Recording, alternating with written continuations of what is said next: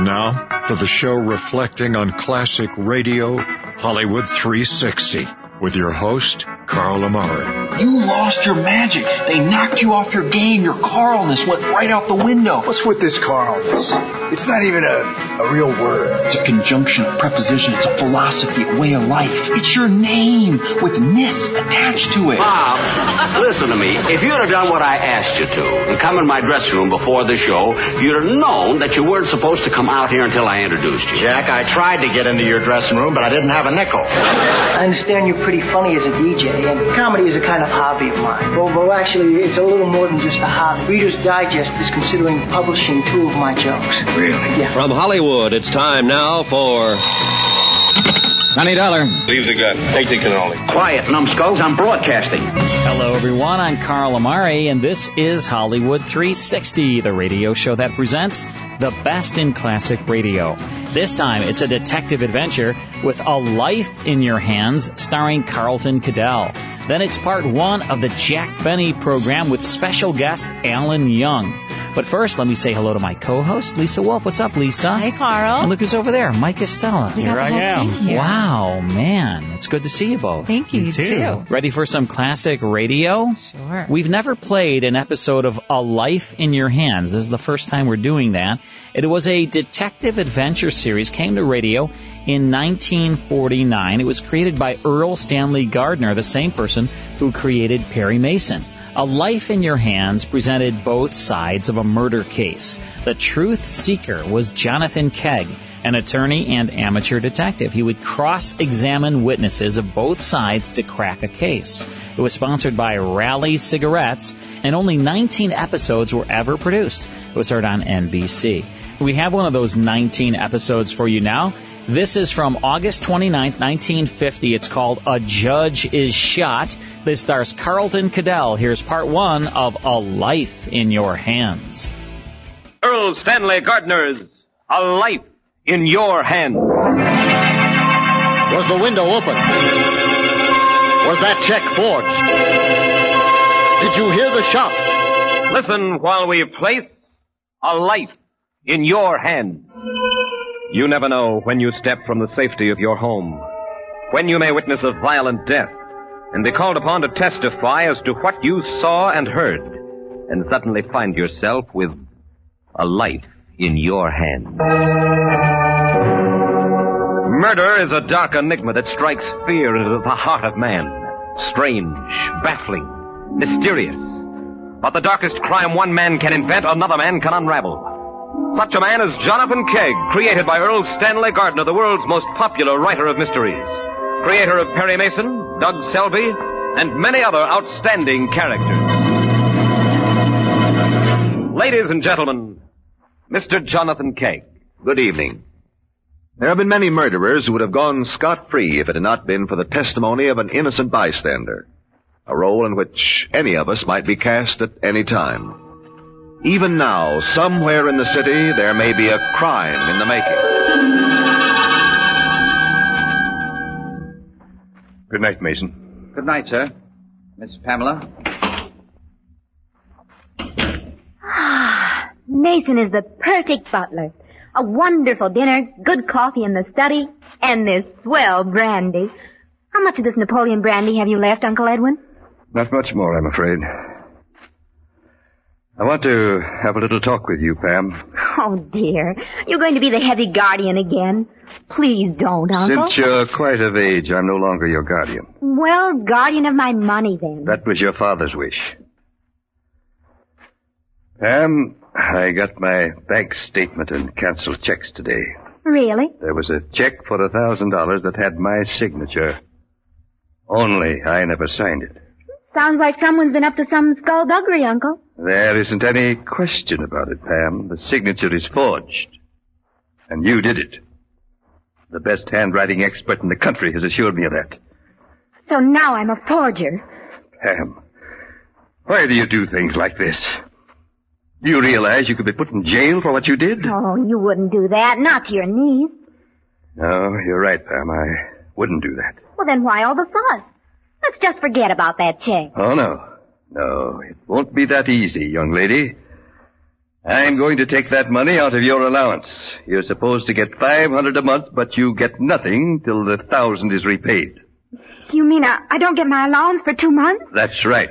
But Uncle Edwin, you can't do that. I've got to have that money. I've just got to. I'm sorry, Pam, but I have to do what I think is right. No. No, you can't. I need that money. Yeah, yeah. What's all this? Why do you need the money so desperate? Never mind. I need it. You want me to be killed? Killed? What on earth are you talking about, Pamela? I've got to have my allowance. They'll kill me if I don't pay. Stop it! Don't carry on that way. Who will kill you? What do you have to pay? Don't ask me. I can't tell you. You'll tell me what this is all about. I, I won't give you another cent, young woman. I, I owed it to Mike Kelly at the Shamrock. The Shamrock? Kelly? What did you owe him for? I, I lost it at roulette, and I still owe him more. Gambling? How did you get into a place like that? My own niece.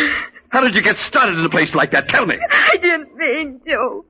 Mason took me there. Mason? Well, we'll see about this.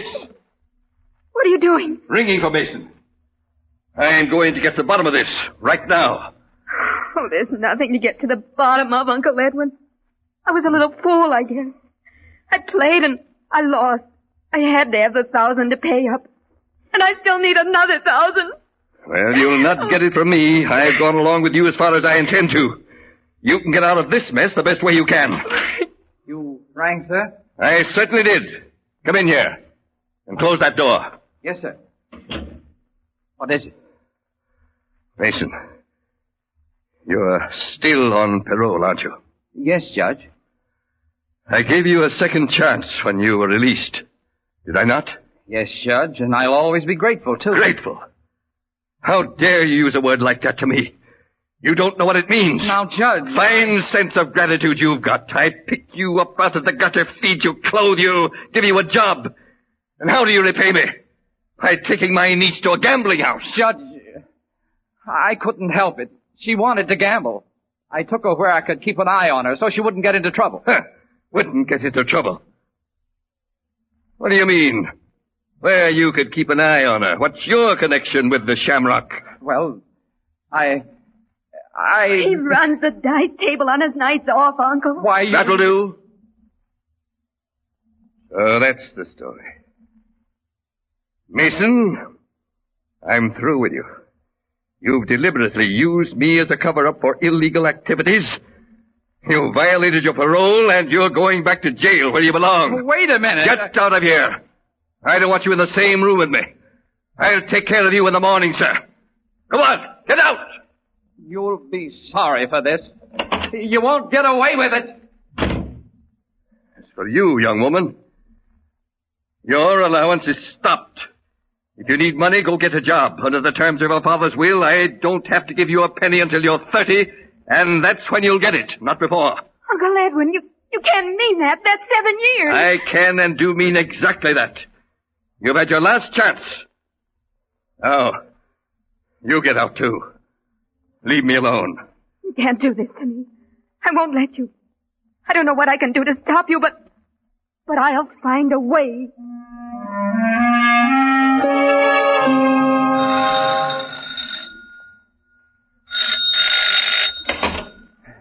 Oh, good evening, Judge. Oh, Philip. Come in.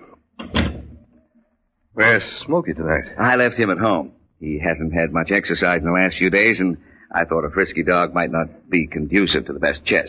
Smoky's a good dog. I'm sorry you didn't bring him along. Oh, do you want me to go home and get him? Only take a few minutes to walk around the lagoon and back. Heavens, no. Come along, we'll have a game or two.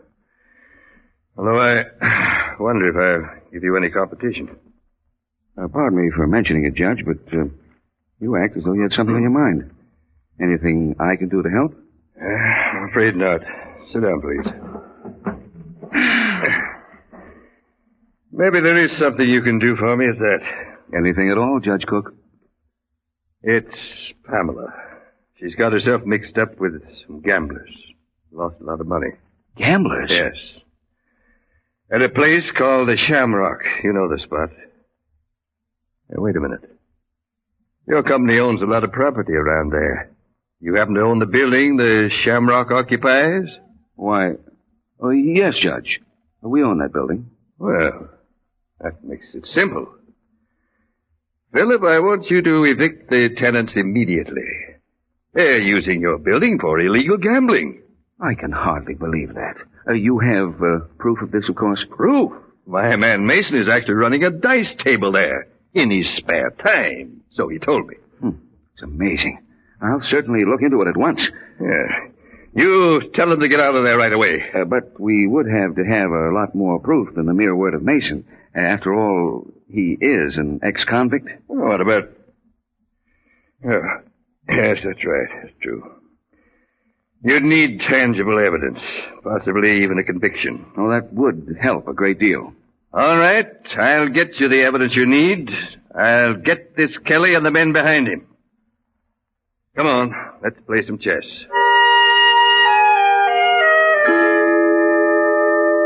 Rook to knight seven. Checkmate. You got me again.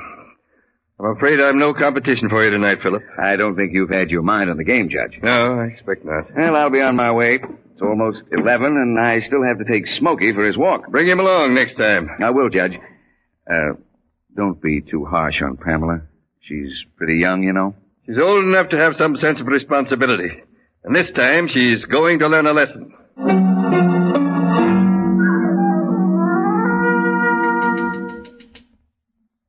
Huh, what in the world? Who can that be? Who's out there? Who? What are you doing outside the window? Why don't you... Oh.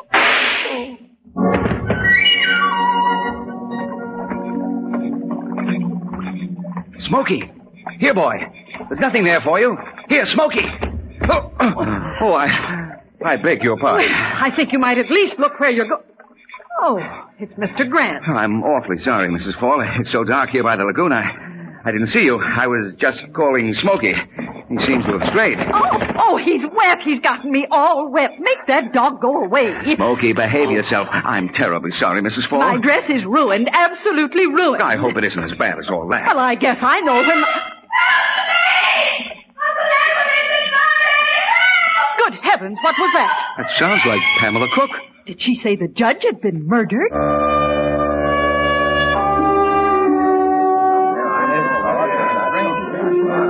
Your Honor, I'd like very much to enter this case as amicus curiae. I haven't any objection, Mr. Kegg, but why? Judge Cook was a credit to the bench, and a very good friend of mine as well. I want to be sure his killer is punished. Permission is granted. Uh, ladies and gentlemen of the jury, I will explain that as amicus curiae, Mr. Kegg will represent neither the defendant, Frank Mason, nor the prosecution. He will simply use his ability at cross-examination to help the court find the truth. You may proceed, Mr. Kegg. I call the defendant, Frank Mason.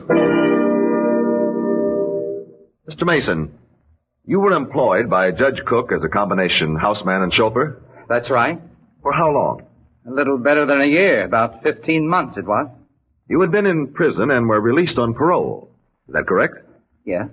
Now, the work you were doing at the Shamrock was a clear violation of that parole.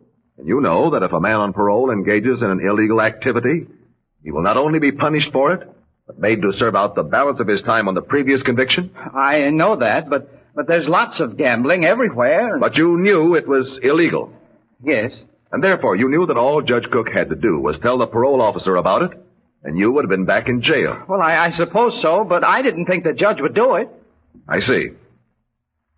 Where were your quarters at the Cook house? I had a room over the garage. Were you there when the shooting took place? I was asleep. Uh, first thing I heard was when she began yelling. Tell me, was there a gun on the premises? Not that I know of. I never saw one. The garage where you slept, was it on the same side of the house as the window through which Judge was shot? Well, I, I... Answer the question. Was it? Yeah. That's all. Step down. Recall Pamela Cook. Miss Cook, your uncle gave you an allowance? Yes. How much? Five hundred a month. Now, in spite of this $500 a month allowance, You forged your uncle's name to a check for a thousand dollars, didn't you? I've explained all that. I had to have the money to pay my gambling losses. It wasn't like stealing. Uncle Edwin could always get it back from my inheritance. But the fact remains that you committed a criminal act in forging that check. What did your uncle say when he found out? Well, I, I don't remember exactly. He was very upset. Did he cut off your allowance? He said something about it. This money came from your father's estate, which your uncle controlled for you? Yes. And for how long was this arrangement to continue? Could your uncle control that money indefinitely? He could have kept control of it till I was 30, or turn it over to me at his discretion. Well, now that your uncle is dead, who controls this money? I do. And how old are you now, Miss Cook? I'm 23. Did you hear the shot which killed your uncle? No, sir. I, I was up in the attic room listening to the radio. How did you happen to find your uncle? Well, I, I went downstairs later to see if he felt better after his chess game. I, I hoped to reason with him. I see. Was there ever a gun in your house? Well, yes. Uncle Edwin used to keep a pistol. Where did he keep it? Well, he didn't actually keep it himself. He usually had whoever was the houseman at the time keep it. And at the time of his death, the houseman was Mason? Yes. Well, that is all, Miss Cook. You may step down. It is my understanding, Your Honor, that the murder weapon was not found. No weapon has been placed in evidence, Mr. Kegg. If the court please, the gun has not been located. Thank you. I should like to recall Mr. Philip Grant. Mr. Grant, you played chess with Judge Cook the evening he died. How did he seem? He was uh, very upset. Couldn't concentrate on the game at all. Did he tell you why he was upset? Yes, he did. He said Pamela had lost a lot of money gambling, and that Mason was responsible. Did he say what he was going to do about it? He said he was going to have Mason put back in jail. Is that all he said he was going to do? Well, uh, he said he was planning to have the Shamrock closed. And I believe that previous testimony has showed that your company owns the Shamrock. Well, I think this should be made clear. It's uh, true that my company owns the building, but we have nothing to do with the gambling that uh, people say takes place down there. Uh, that's an activity of the people who lease the building. I see. What time did you leave Judge Cook's home the night he was killed? Oh, about 11 o'clock, I believe. When did you return? About 11.30. I thought I heard Pam screaming that her uncle had been uh, murdered, and I went back. What were you doing in the meantime? Walking my dog down by the lagoon. I always take him for a run at night. That lagoon separates your house from the judge's? Yes, sir. Did you see or hear anyone while you were walking? As a matter of fact, I did. I I bumped into Mrs. Fall. I literally bumped into her. I wasn't watching where I was going. Uh, who is Mrs. Fall? Uh, Mildred Fall. She lives at the north end of the lagoon, about uh, halfway between the Cook place and mine. How soon after you met Mrs. Fall did you hear Pamela Cook scream? Just a few seconds. I was still talking to Mrs. Fall when we heard Pam. Uh, just one more question, Mr. Grant. Do you own a gun? I, I, I used to. It disappeared some time ago. I don't know what happened to it. I haven't seen it in years. Thank you, Mr. Grant. You've been very helpful. You may step down. Your Honor, I would like to request a recess at this time. For what purpose, Mr. Kegg? The pattern of truth is beginning to emerge, but further testimony is needed. I should like a few hours to check some facts. Then I feel we need the testimony of an innocent bystander. A person who just happened to be nearby when the crime was committed. We will call whomever you wish, Mr. Kegg, and that person must testify. Court will adjourn till two o'clock. Jonathan Kegg is about to call as his next witness. A person whose only connection with the crime is that of an innocent bystander. If that person were you, could you remember what you have heard? It would be vitally important that you do, or you would hold a life in your hands. That's the first portion of A Life in Your Hands. More after these words. More Hollywood 360 after these important messages. Hi, this is Carl Amari. These classic radio shows are direct from master recordings and digitally remastered. We license these classic radio shows from the owners and estates for the privilege of using their master recordings as our source material so that we can pass that great sound quality on to you. Oh, you can find classic radio shows sold on the internet from companies that are not authorized to sell them, but you'll often be disappointed by the inferior sound quality. If you enjoy listening to and collecting great sound quality classic radio shows, we've set up a website just for you at classicradiostore.com so you can enjoy them anytime, anywhere. Log on to classicradiostore.com to download your favorites to your smartphone, computer, or any listening device. We offer thousands of digitally remastered classic radio shows, uncut and unedited, including the original commercials, delivered to you instantly via digital download. Log on to classicradiostore.com. That's classicradiostore.com. Hi, Carl Amari here for Remind Magazine, America's monthly blast from the past. Each month, Remind Magazine focuses on a pop culture theme from the 1950s through the 1980s, covering a wide spectrum of topics from Marilyn Monroe to Marilyn Manson. In every 50 plus page issue of Remind Magazine, you'll find dozens of puzzles, movie posters, trivia contests, classic comics, crossword puzzles, vintage advertisements for products from days gone by, and much more. And every issue features my column Radio 360, where I focus on a celebrity from Hollywood's golden age and write about his or her radio work. And next to my article is the monthly schedule of the classic radio shows I'll be playing each month, so you'll never miss your favorites. Remind Magazine is available at Barnes & Noble and Walmart stores throughout the country. But because I write for this magazine, I'll let you in on a little secret. You can get Remind Magazine for about 60% less than the newsstand price by ordering it online at remindmagazine.com. Visit remindmagazine.com and subscribe today.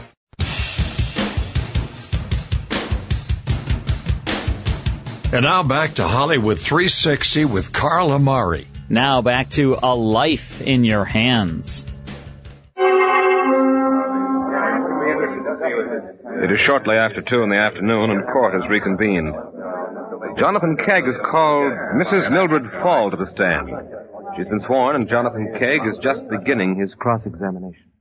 Mrs. Fall, on the night Judge Cook was murdered, where were you at about 11.30? I was going home along the shore walk. Rather a late hour for a woman to be walking alone in a fairly deserted area. Fiddlesticks. I can take care of myself. I'm sure of that. On your way home, did you meet anyone? I met Mr. Grant. He walked right into me. Now, think carefully, Mrs. Fall. Did you hear or see anything out of the ordinary? No, sir. Did you hear anything like shots? I did not. Did you hear anything at all? Not a sound. All the way home? All the way home. Now, just a moment, Mrs. Fall. Mr. Grant has testified that you and he were talking when Pamela Cook screamed. Oh, that. Uh, I didn't think you were talking about that. You did hear that. Of course I did.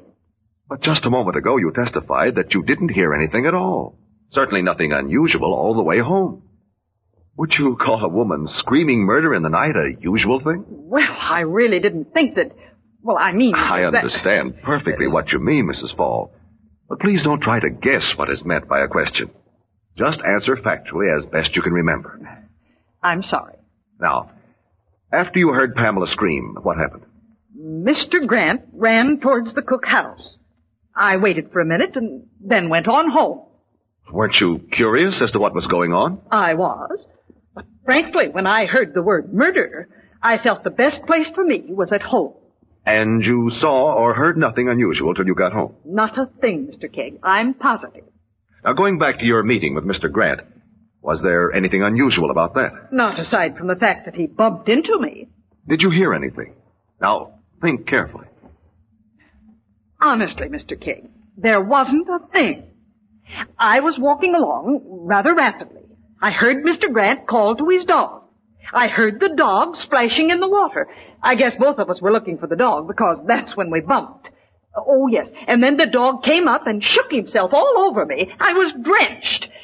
And then the girl screamed. Are you sure you heard the dog splashing in the lake? Well, I certainly heard something splashing around, and just a second later the dog came up, dripping wet. Thank you very much, Mrs. Fall. Your testimony will prove very helpful in aiding us to find the truth. Your Honor, I should like to have a brief recess in order to have Mr. Grant's dog brought into court. And then I should like Mr. Grant to take the stand again. That's a nice dog, Mr. Grant. Oh, thank you. Uh, sit, Smoky. Obeys very well. Would you mind telling the court something about him? His breed, his training, and so forth. All right, if you want me to, but it strikes me as a little silly. Is this relevant to this case, Mr. Kegg? I assure your honor that I will connect this at the proper time. Well, if you say so, you may proceed. Go ahead, Mr. Grant. I won't bother you with his kennel name. He's a Springer Spaniel, two years old, and answers to Smoky. He's trained to flush birds and retrieve. Unleash him, please. All right. There. Now, with the court's permission, I have a rubber bone here. I'm going to toss it over by the jury box. Now, get it, Smoky. All right, fetch the bone. Go on, Smoky, get it. Now, you're wasting your time, Mr. Cake. He won't budge. So I see. Bailiff, will you please hand me that bone? Thank you. Now, Mr. Grant, will you please throw the bone in the same spot? Very well. There. He budged that time, Mr. Grant. Well, naturally. That time I threw the bone. Thank you, Mr. Grant. That is all. I believe Officer John Lansing is present in court. I should like to call him as a witness. Officer Lansing, I believe you recovered a gun from the lagoon about an hour ago. Yes, sir. The caliber was 38? That's correct, sir. And that is the caliber of the gun that killed Judge Cook. Was there a serial number on this gun you recovered? And if so, in whose name was it registered? It's registered in the name of Mr. Philip Grant of this. Were there any fingerprints on this gun? And if so, have they been identified? There were prints on the gun which have been identified as those of Mr. Philip Grant. Has it been established that the bullets that killed Judge Cook came from this gun? According to ballistics, yes, sir. No! No! No! Bailiff! Get that man and hold him!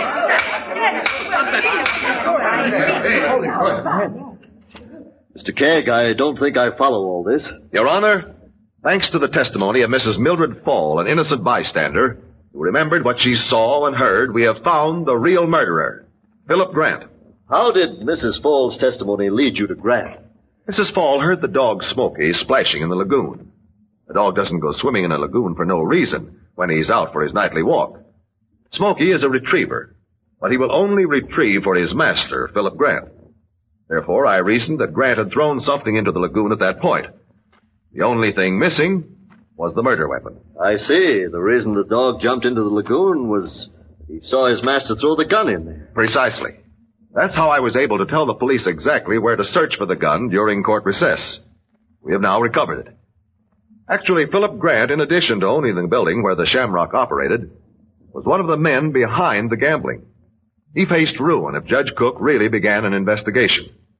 So when he left the judge's house, he went home, got his gun, returned, and killed the judge.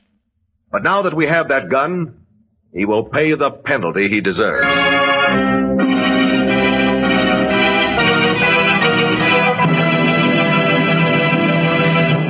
Mr. Kegg, that was a highly obscure pattern of evidence, and your solution was most dramatic. Thank you, Mr. Wallace.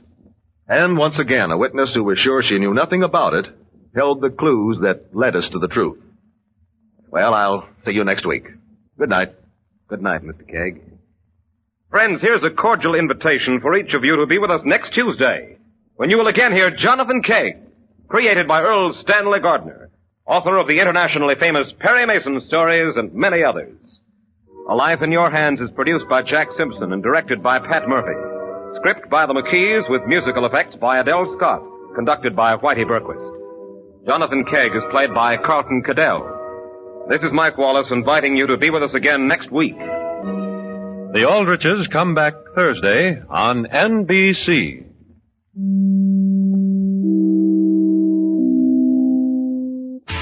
And that's A Life in Your Hands from August 29th, 1950 with A Judge is Shot starring Carlton KaDell with uh, Myron Wallace. You know, good old Mike Wallace doing the announcing on that sponsored by Raleigh's Cigarettes as heard on NBC. Hope you enjoyed a life in your hands. We'll play more of these episodes. Well, before we tune into part one of the Jack Benny program, I do want to remind all of our listeners about something that's going very fast and uh, very good. It is our three surprise boxes.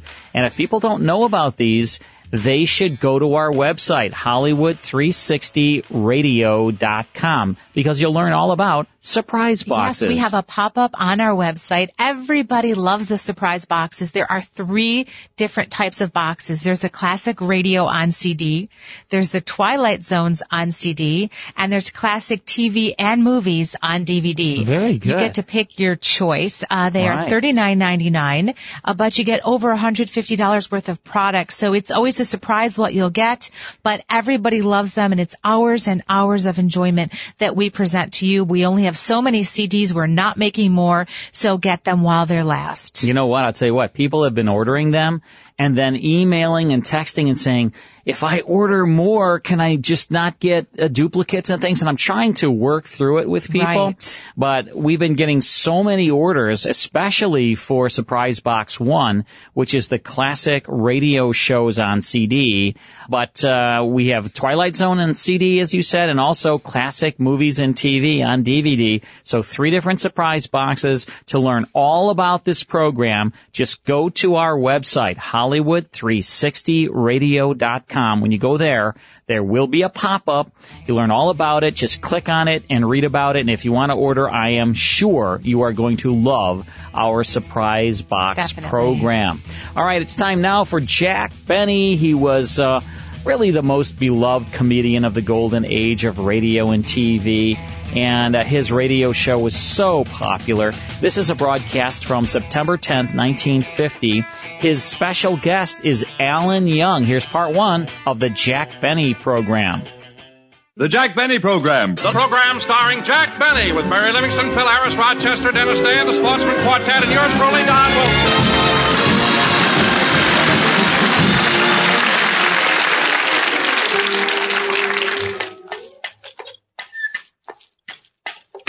Uncle Jim, it sure is nice of you to take me on your milk rock. I thought you'd get a kick out of it, Elmer. Yeah, wait till I get home and tell all the kids in Calabasas.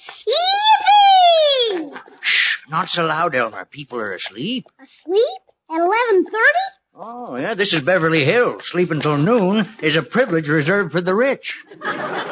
Gee, in Calabasas, if you ain't up by 7, you're a bum. Yes, I know. Oh, well, there's Mr. Benny's house. Whoa, Deborah. Whoa.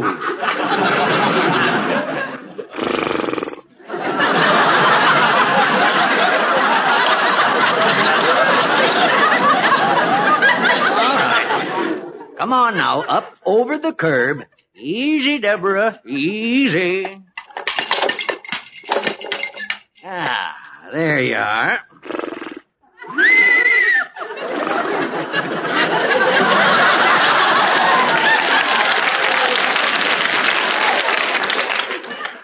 Uncle Jim, what did you drive your wagon up here for?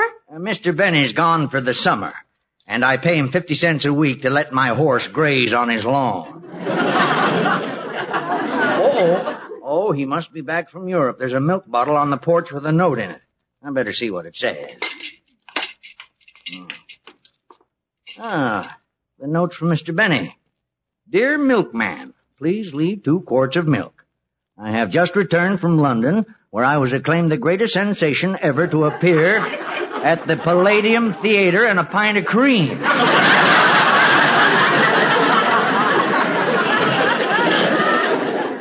I better find out if they want me to resume regular service. Well, good morning, Rochester. Good morning, Mr. Milkman.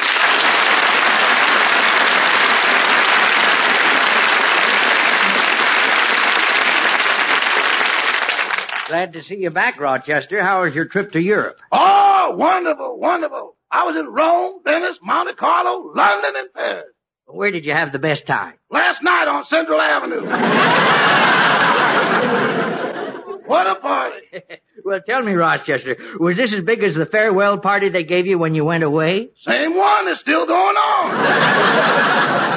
No. Yeah. They didn't even miss me.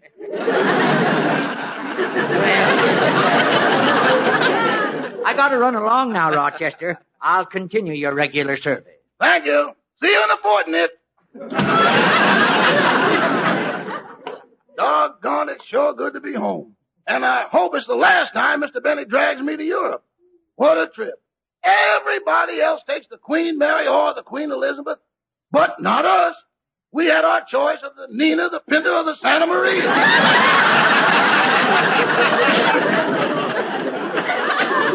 Uh-oh. Look what time it is. Mr. Benny starts his first program today. I better see if he's up. Mr. Benny! Mr. Benny! Good morning, Rochester.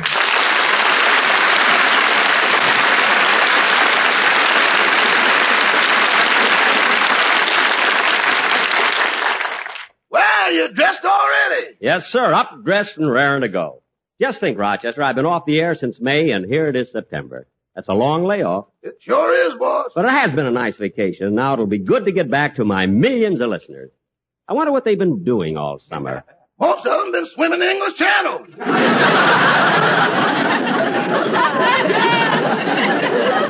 Oh, yes, we almost hit a couple with the Santa Maria. Rochester, I better have something to eat before I go to the studio. What do we got in the icebox? Well, there's still a little of that Thanksgiving turkey left.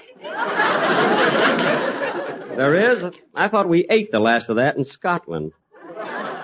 Didn't we? No, but we had it down thin enough so we can make a wish. Oh, yeah. Well, Rochester, I'll just have some orange juice and a cup of coffee. I'll get it. Oh, it's a long, long time from May to December. And the dough runs short when you reach September. La la la la la. La la la la la la. Don! Hello, Jack. Good to see you.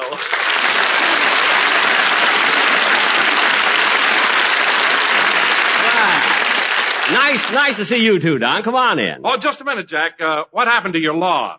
My lawn? I don't know who's been taking care of it, but uh, look at the way the grass is cut. It's so uneven. Hmm. I would get a horse with a tooth missing. Come on in. Well, Jack, tell me all about your trip to Europe. Did you have a good time? Oh, it was great, Don. Just wonderful. That's swell. How was your engagement at the Palladium? Were you a big hit? A big hit? Don.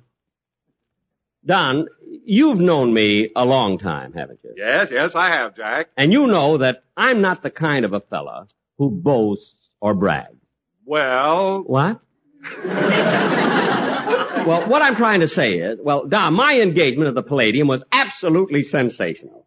In all modesty, I can say it was a personal triumph. Well, I, I'm glad to hear that, Jack. You know, a few weeks ago, I appeared at the Hollywood Bowl in The Vagabond King, and I was a big hit, too. Well, good, good. What part did you play, Don? I was all the king's men.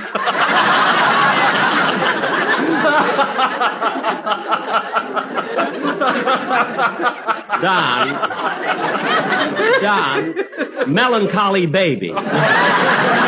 Don, I know what you're laughing at, but I still can't. Here's your orange juice, boss. Oh, thanks, Rochester. And I brought what's left of that turkey. Good, good. Would you like a piece, Don? Oh, no, thanks. That turkey looks awful. If you think it looks bad now, you ought to see his passport picture. So what? Who takes a good passport picture? Anyway, Don, I'm glad that you. Don, I'm glad that you had some work during the summer. Be- Excuse me. Come in. Well, Dennis. Hello, Dennis.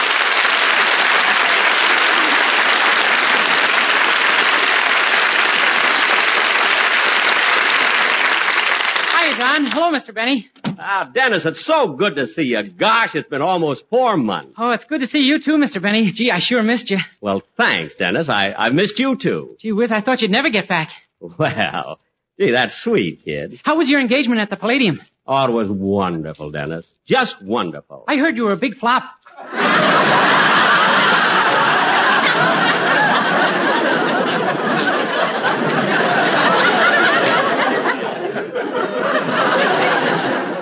You, you heard I was a flop? Who told you that? My mother. Now you're just being ridiculous. How would your mother know? Well, she was the second mate on the Santa Maria.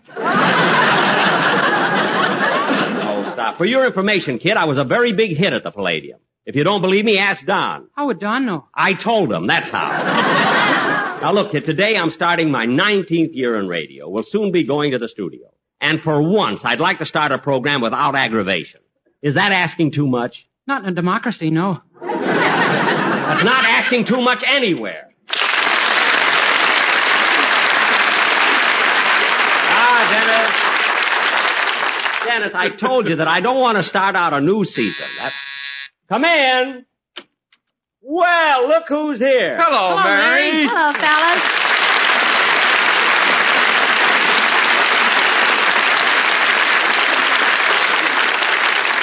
Mary, I thought you were going right to the studio. Mm, I was, Jack, but I got to thinking that this is our 19th year on the radio, and, well, I, I thought it would be nice if you and I went down together. Oh, that's sweet. Say, Mary, you really look wonderful today, and that's cute dress you're wearing. Well, thanks, Don. I bought it for our first program. Oh, oh, when'd you buy it? 19 years ago. It's back in style again.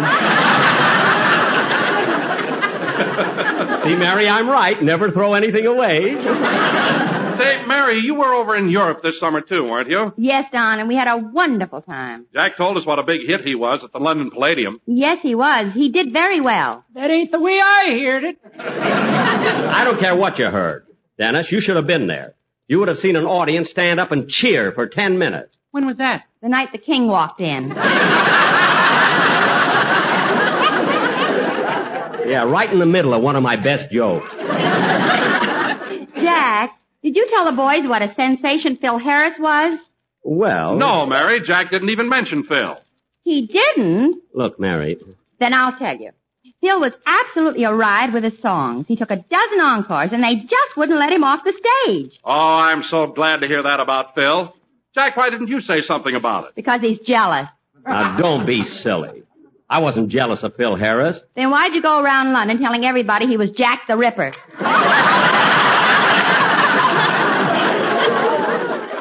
I just did that for a gag. Some gag. They almost hanged him. That was after he sang That's What I Like About the South. He did the last three choruses with his feet off the ground. That's the first portion of the Jack Benny program. More of Hollywood 360 after these words. More Hollywood 360 after these important messages.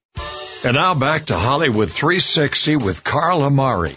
Next time, it's the conclusion to the Jack Benny program. Then we'll tune into Crime and Peter Chambers from 1954. That's next time here on Hollywood 360. We'll see you then.